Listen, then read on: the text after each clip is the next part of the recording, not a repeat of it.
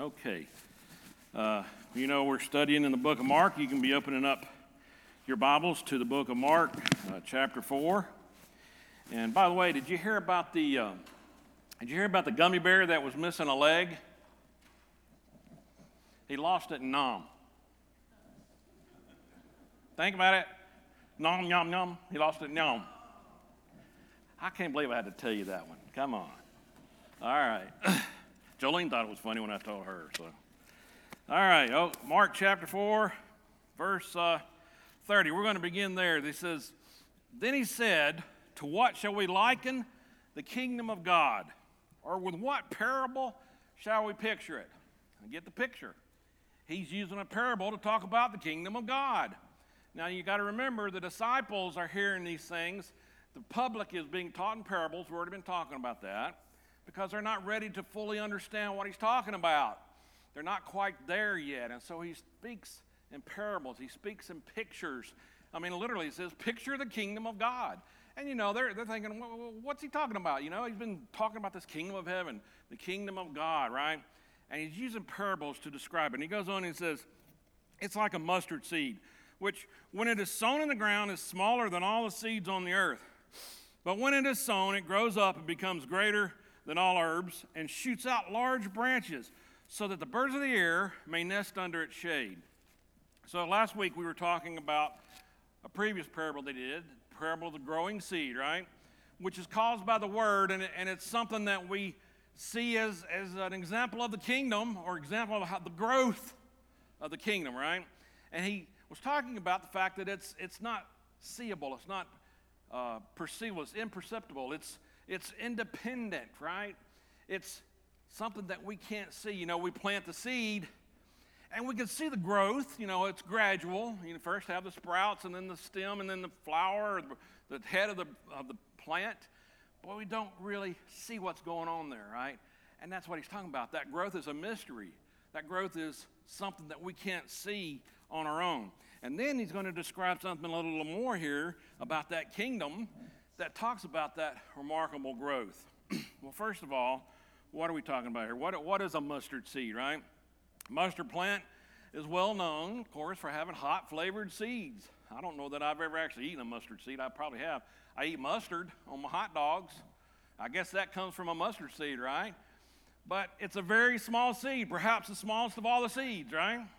And when it's planted, it grows from that very tiny seed to a, a tree or a plant that could be 10 to 15 feet in height, and it grows tremendous branches. And in the fall of the year, those branches become kind of rigid, so all the birds can nest in there and take refuge in that tree and those branches. So it's interesting how that works out, how that grows, how that becomes this great uh, plant, this great tree from a very tiny seed. He's using this to describe anything that's very small in the beginning but grows tremendously over time. You remember another time when he used the mustard seed as an example? Matthew 17, when he said, If your faith is just like a mustard seed, you could say to that mountain, Move over here, and it would be moved. Remember that? That's an awesome statement, right? The faith of a mustard seed. Well, I, I surely I've got the faith of a mustard seed, right? I believe, yeah. Never been able to move a mountain. So that's a tremendous thought. That's a weird thing to say, even, isn't it? It's odd. But what he's saying is this kingdom has a small beginning.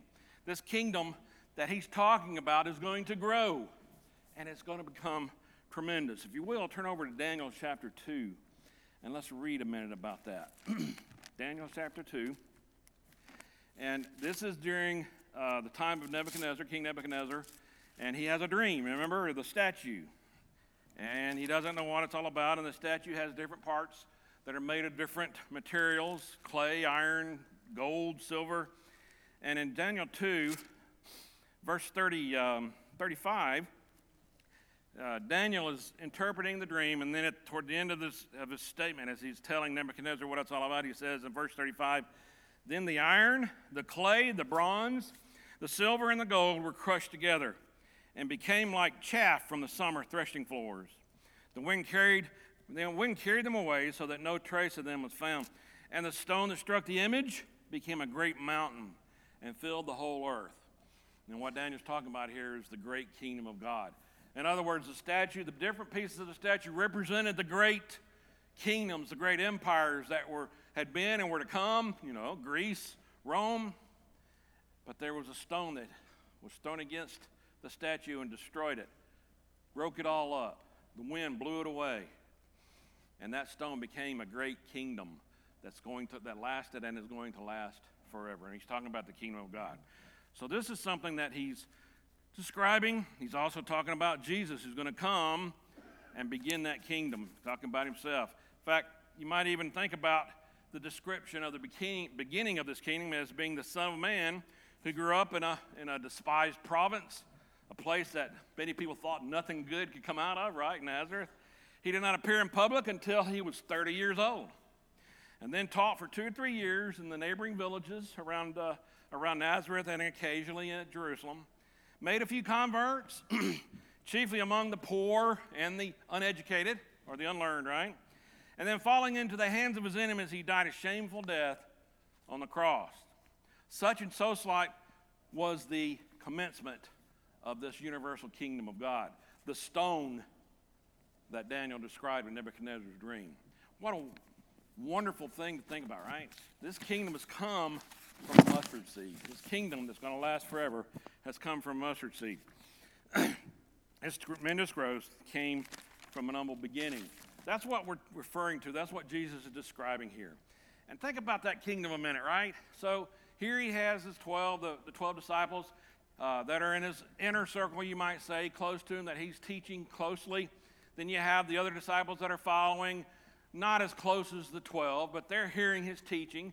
And of course, we talked about the multitude uh, last week, you know, that's kind of out there saying, We're hearing all this stuff, trying to figure out what's going on, but we're kind of staying off from it. We don't want to get too close, you know, and, uh, and see what's going on. You, people are hearing about this. And then, after he dies and ascends, the Holy Spirit is sent.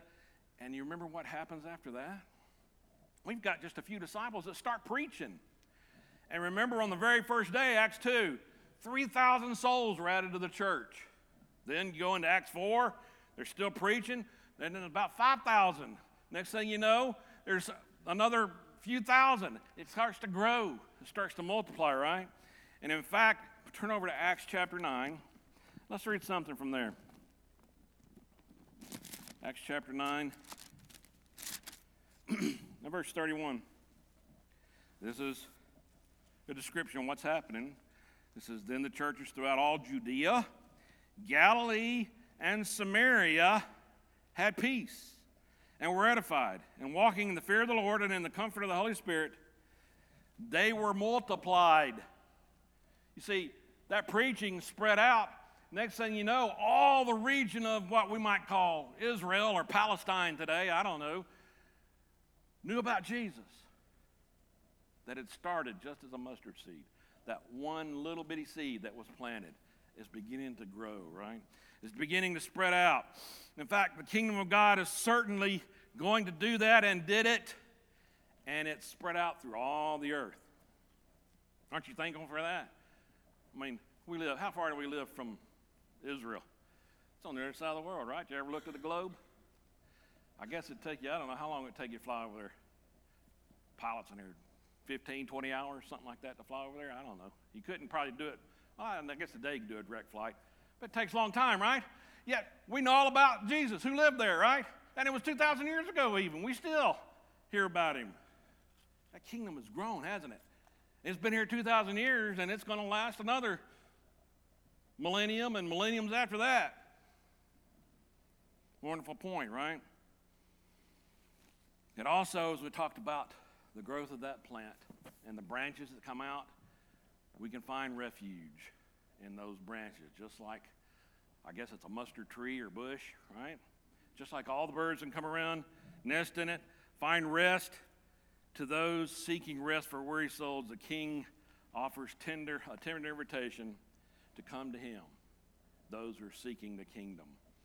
Well, is it really true that all the earth can hear this, that all can hear about Jesus? Well, going by the parable, yes.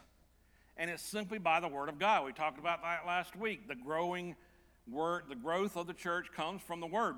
We don't see how it happens, we just plant the seed, right? we have the seed of the kingdom, that word of God, and it's incorruptible and it abides forever. Just a comment about how that can be done. It's possible to mathematically do it. If you just took 20 people, and this year, each one of those 20 people converted one person, uh, and then each one of those people converted one person a year. In 25 years, you would have converted 1.3 billion people. I mean, so you can see how that growth spread out, right?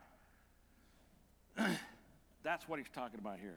This is the kingdom that starts as a little bitty seed and grows tremendously. But to do that, we got to have what? Well, like the parable of the four soils, we got to have people who have good and noble hearts, who are rooted in the good soil, right? Who have grown and matured, who no longer need the milk, who are willing to go out and preach the gospel, who are willing to tell others about what they know and the truth, right? That's not that easy, though, is it? Because there's things that can happen when you do that. You can be rejected, you can be told to go jump in a lake, right? You can be thrown in jail. You might, uh, you might lose a job. Hmm. You might even get killed. It happens. But the point being is, this kingdom of God is a wonderful, great thing, and it's going to last forever. And when you have your heart and your mind set on the kingdom, those things really shouldn't matter. Because if you're abiding in Christ, you're obeying His commands, doing His will, He promises you to have an abundant life even though you may be like Paul, who was beaten with rods. What is it? 40 stripes minus one, shipwrecked, thrown in prison. I mean, it was all done to him. And he continued on. He never wavered from preaching the gospel. Why? Because he knew what he had coming. He knew that the God of the universe was going to provide him a mansion. I know I'm preaching a little bit, but it's very true. It's just hard to get our minds around that, right? We have to have faith of a mustard seed to do these things. Even that kingdom that's going to grow, we grow with it, right? Our faith has to grow in that kingdom, so much so that we'd be willing to die because we know where we're going. We know about the promise and the reward, just like Paul and the apostles. What a wonderful thing to think about, right? He's preaching and teaching in these parables, and people are kind of wondering what he's talking about.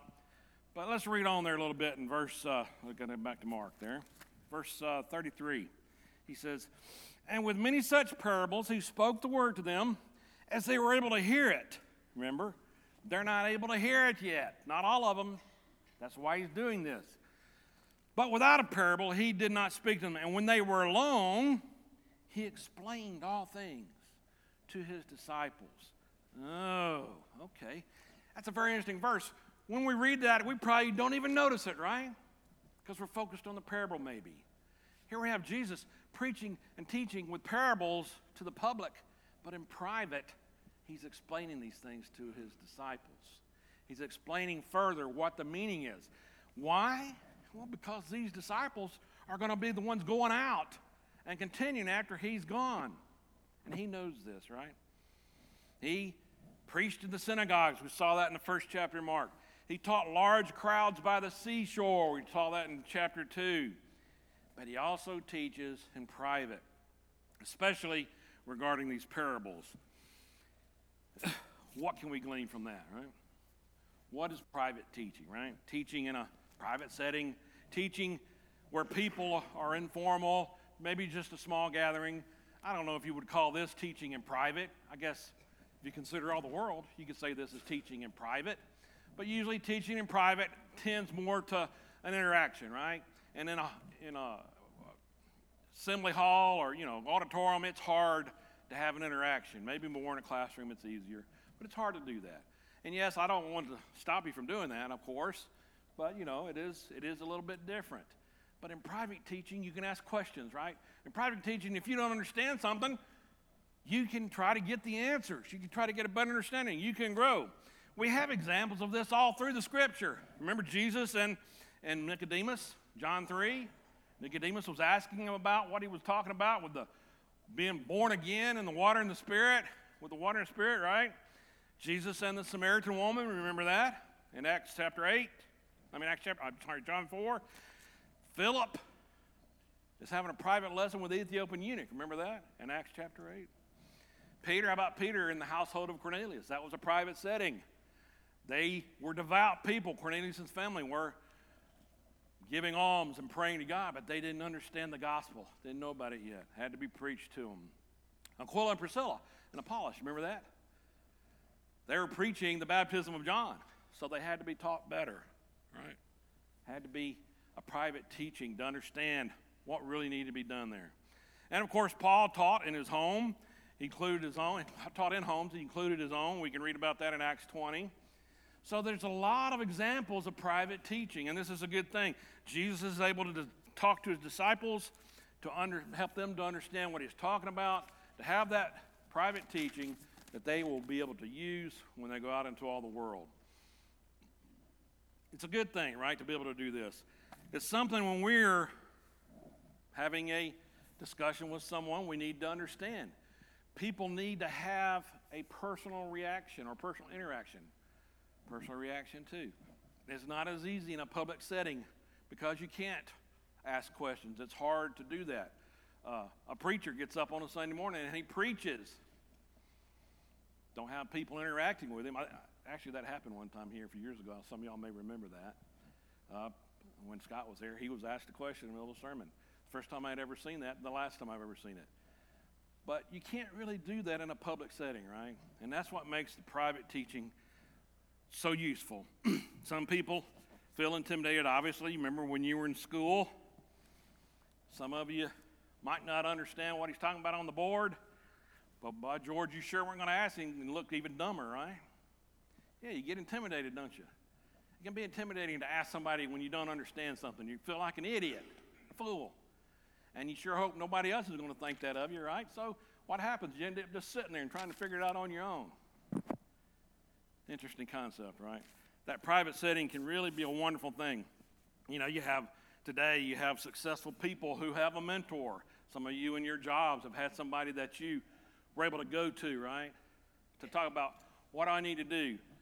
What do I need to learn? How do I interact in this company? Or how do I move up in this company, right? Olympic athletes, they all have coaches, right? I always thought that was the weirdest thing. You know, Olympic athletes supposed to be the pinnacle of their training, right? Athletic ability, and yet they still need somebody to tell them what they're doing wrong. Interesting, isn't it? Or somebody who's really into fitness, they'll have a private trainer sometimes to help them do that, right? We need that private interaction. And it's something that we need to consider if we don't understand something. There's nothing wrong with coming and asking somebody about something uh, and trying to figure it out. Sometimes maybe it just means you need to pray. Pray about it. God's going to help you figure that out. He's going to do it. He's promised that. All right. Well, moving on. Uh, the beginning in verse 35, we're going to switch gears a little bit and now see more what Jesus does outside of uh, parables and teaching. In verse 35, there he says, On the same day, when evening had come, he said to them, Let us cross over to the other side. And now, when they had left the multitude, they took him along in the boat as he was. And other little boats were also with them. And a great windstorm arose, and the waves beat into the boat so that it was already filling.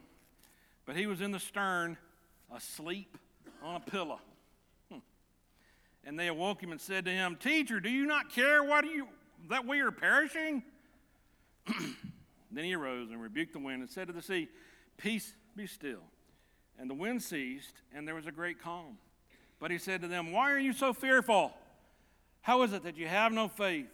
And they feared exceedingly and said to one another, Who can this be that even the wind and the sea obey him. There we have that faith thing again, right? Jesus and disciples get in a boat, sail across the Sea of Galilee to the other side. One storm pops up, beating waves so heavily that they're coming into the boat. Jesus is asleep. It's not bothering him. Has anybody here ever slept through a hurricane? Has anybody in here ever slept through a windstorm? A thunderstorm? Yeah, I, I have a few times. I've been woke up a few times too. Jesus is asleep. Disciples all scared to death. They wake him up. What's he do? He rebukes the wind and calms the seas. And then he uses that as an opportunity to rebuke the disciples because of their lack of faith. Interesting, right? He's saying, if you have faith, not only can you move a mountain, you can calm the storm. What a concept. That's the old story that we hear when we're in kindergarten, right? About Jesus calming the sea, right? We even have a song about it. What is it? The Master of the Tempest Raging? It's a beautiful song. Faith of a mustard seed. Faith that will move mountains, calm the storm. We face storms all the time, don't we? I'm not talking about just a physical storm. We're human beings. We have issues. Don't have to tell you that, right? Health issues, financial issues, family problems. Stuff happens, don't it? In fact, many have said, you know, life is just about going from one problem to the next. And, and you could say that, right? Especially for a lot of folks. It's not anything that's guaranteed, but it's, well, I guess it is pretty much guaranteed. You're going to have problems in this life. being Jesus' disciples didn't protect them from the storm either. We live in a world where there are many storms. We, we have to experience literal tornadoes, problems in our lives. And Paul certainly experienced that, which we talked about, yet he was able to persevere. Interesting concept, right? Turn over to John chapter 16 Let's see what Jesus says about problems and storms.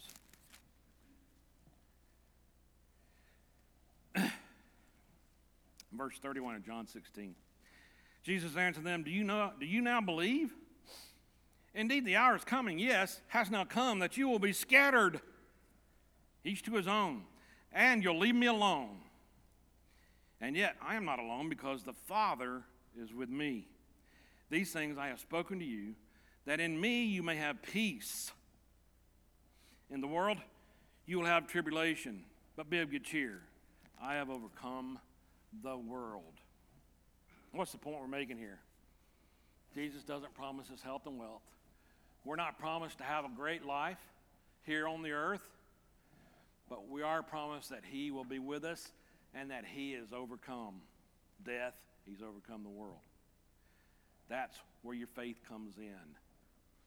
That's where your prayer life comes in. That's where your life of service comes in. Because at the end, what really matters what you did, other than what you did in service to the Lord. Is it going to matter that you had that million dollar sale on your deathbed? Is it going to matter that you bought that $500 million estate because you got some money and an inheritance? No, you can't take that with you. Is it going to matter that you became the CEO of your corporation? No. All that's going to matter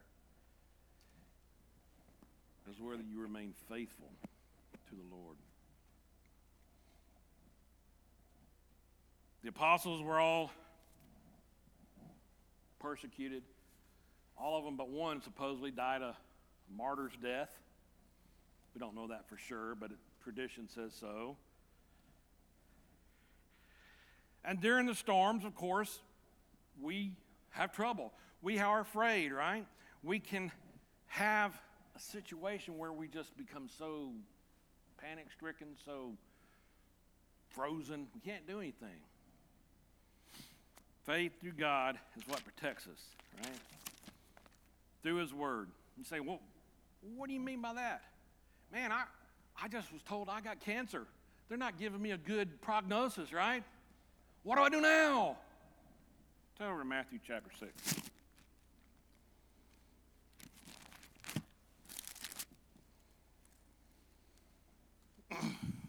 Beginning in verse, uh, Matthew chapter 6, beginning in verse 5. This is the Lord speaking. He says, And when you pray, you shall not be like the hypocrites, for they love to pray standing in the synagogues and on the corners of the streets, that they may be seen by men. I surely say to you, they have their reward.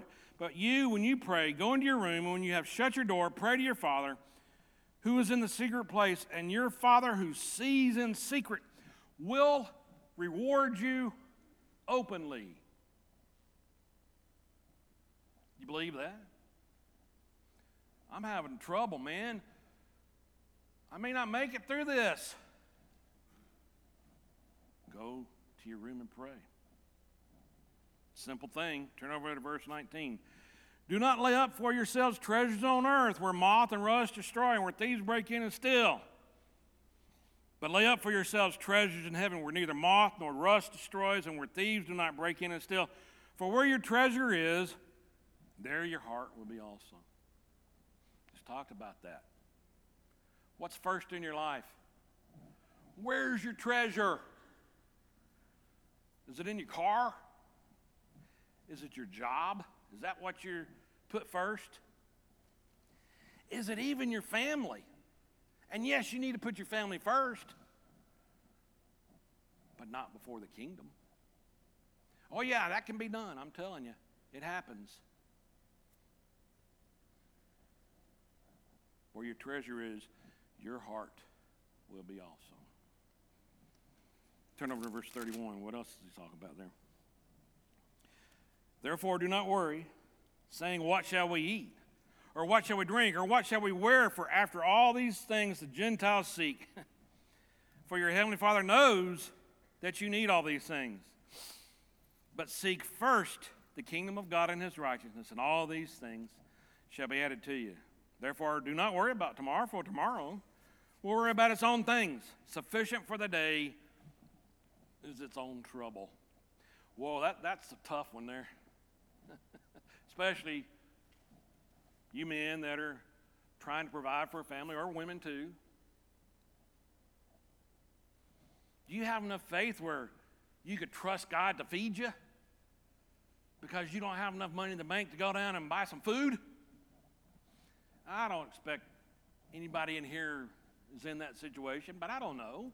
Maybe, or maybe you have in the past. I don't know that I've ever had to struggle that way.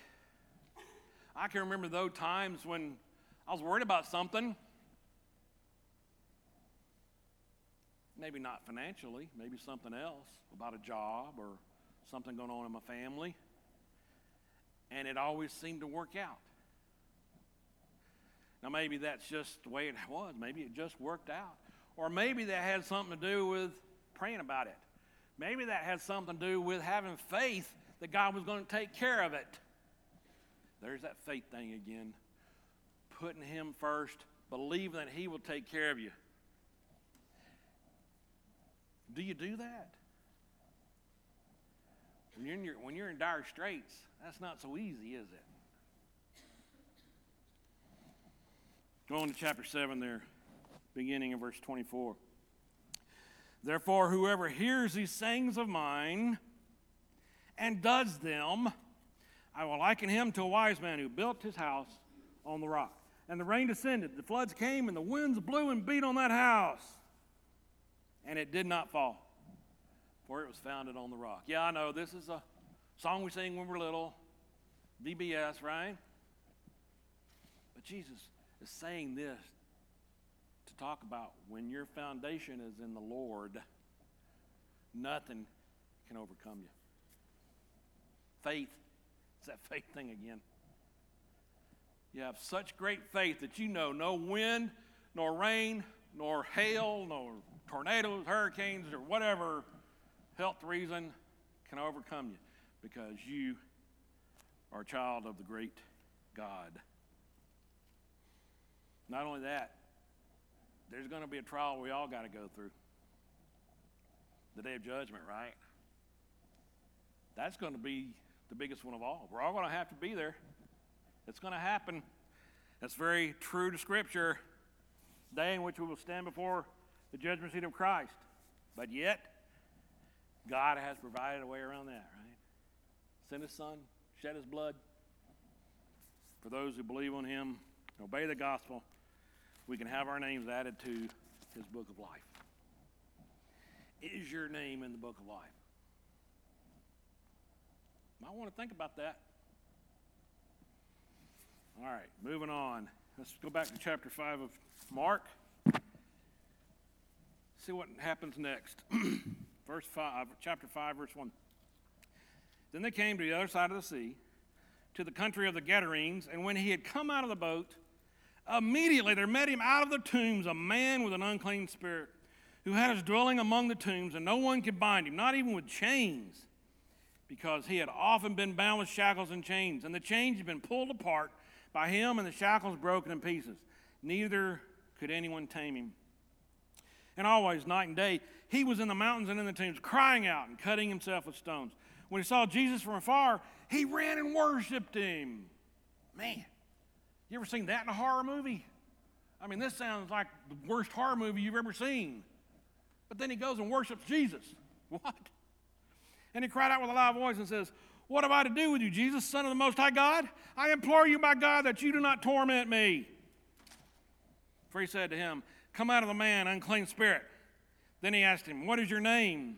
And He answered, saying, My name is Legion, for we are many. Also, he begged him earnestly that he would not send them out of the country. Now, a large herd of swine was feeding near the mountains. So all the demons begged him, saying, Send us to the swine that we may enter them. And at once Jesus gave them permission. Then the unclean spirits went out and entered the swine. There were about 2,000. And the herd ran violently down the steep place into the sea and drowned in the sea. So those who fed the swine fled, and they told it in the city and in the country. And they went out to see where it was that had happened. And then they came to Jesus and saw the one who had been demon possessed and had the legion sitting and clothed and in his right mind. And they were afraid. And those who saw and those who saw it told, him, told them how it happened to him who had been demon possessed and about the swine. Then they began to plead with him to depart from their region. And when he got in the boat, he had been demon possessed, begged him that he might be with him. However, Jesus did not permit him, but said to him, Go home to your friends and tell them what great things the Lord has done for you and how he has had compassion on you. And he departed and began to proclaim in Decapolis all that Jesus had done for him and all marveled. Man, when I read this passage, it just blows my mind to think about. I mean, if I saw something like that, eh, it probably would give me a heart attack, I would imagine. In real life, you know, you see stuff like that in the movies, but never in real life. Come on.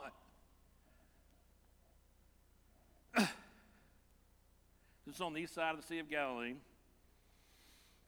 Sometimes it's called the Gadarenes, the Gerasenes, or the Gergesenes. It, it there were several cities in that region. That's why it's called Decapolis, actually, because they're the area of district of 10 cities. Uh, after taming the sea, Jesus tames a wild man. Man possessed with an unclean spirit, unable to even be bound by chains. I can't imagine. But then the demons worship Jesus. It's not just one, it's a legion. It's a huge amount of demons that are worshiping Jesus. They know who he is, and they beg not to be tormented. So they asked to be thrown into the swine, which Jesus allows, and then they just proceed to drown the pigs. Swine feeders don't like it because they've taken their livelihood, right? They go and tell others who ask Jesus to leave. Ask him to leave after this because he's disrupting things, causing problems. These demons beg Jesus not to torment them. Were they afraid of him? Yeah. Yes, they were afraid of him. Just like the unclean spirit in the synagogue. Remember that? The man that was demon possessed in Mark chapter 1? He knew who Jesus was. Remember? Turn over to John, uh, 1 John chapter 3. I want to read something that's kind of interesting when you think about it. 1 John chapter 3.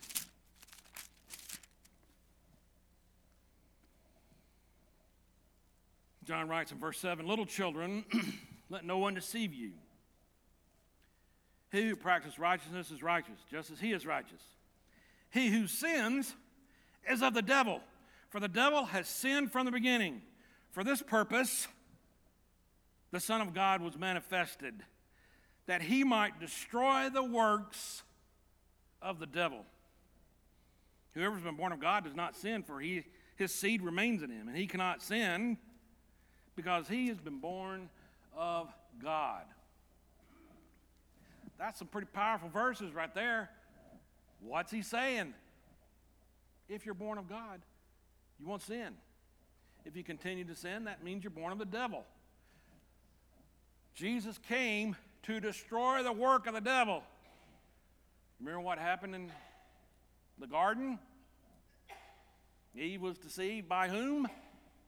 The devil in the form of a serpent. Prophecy goes on to says, he will bruise his heel, but he will destroy his head.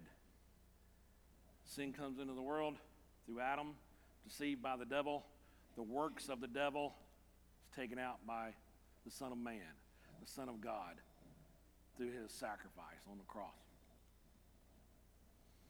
Really, that's it, right? That is really it. Jesus came to destroy the works of the devil, to provide us an opportunity to get by it. This man had no chance, he had no hope, right? Whatever that was like, I can't imagine, but he was devastated, cutting himself and crazy stuff. Should demons be afraid? Well, yeah.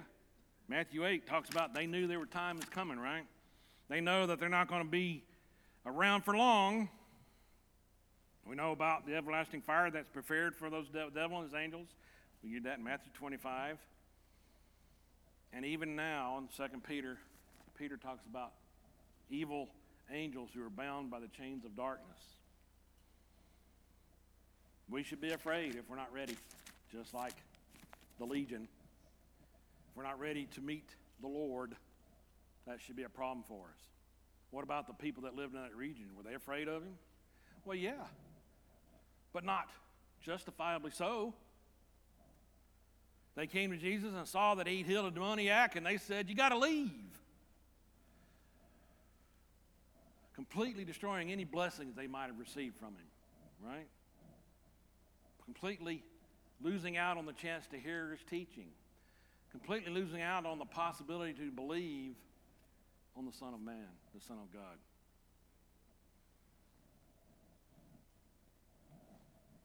What about the demoniac, the man? Was he, was he afraid? No. He was living a life like I can't imagine. But after he was healed, he wanted to be with Jesus. And Jesus says, No. He had compassion on him, but he said, Go and tell the others what I did. There's that great name going out into all the world. People trying to hear want to know what's going on. And of course, we should not be afraid either, right? We know that He loved us and saved us and forgives us from our sins. If we're repentant of our sins, if we're willing to obey, if we're willing to learn, listen to Him, not shut Him out, we can be truly blessed. The end of John says, There were many more things that Jesus did that have not been written here. These have been written that you may have an abundant life. If you're having trouble, maybe you need to get on your knees. If you're having trouble, maybe you need to be getting busy with the work of the Lord doing something in the kingdom besides doing something out there that you ought not be doing. Maybe you need to be putting a little less time at the office and a little more time with the church. with your true family. Remember, we talked about that last week. Point being, you need to have a great faith, just like a mustard seed. Faith in a mustard seed, you can move a mountain. I mean, we can't fathom that, but it's a pretty awesome statement to say, right? You got it all right here. You just got to believe. And if you haven't made that commitment yet, I know it's just class time. Today's as good a day as any. All right, time is up. Thanks for being here.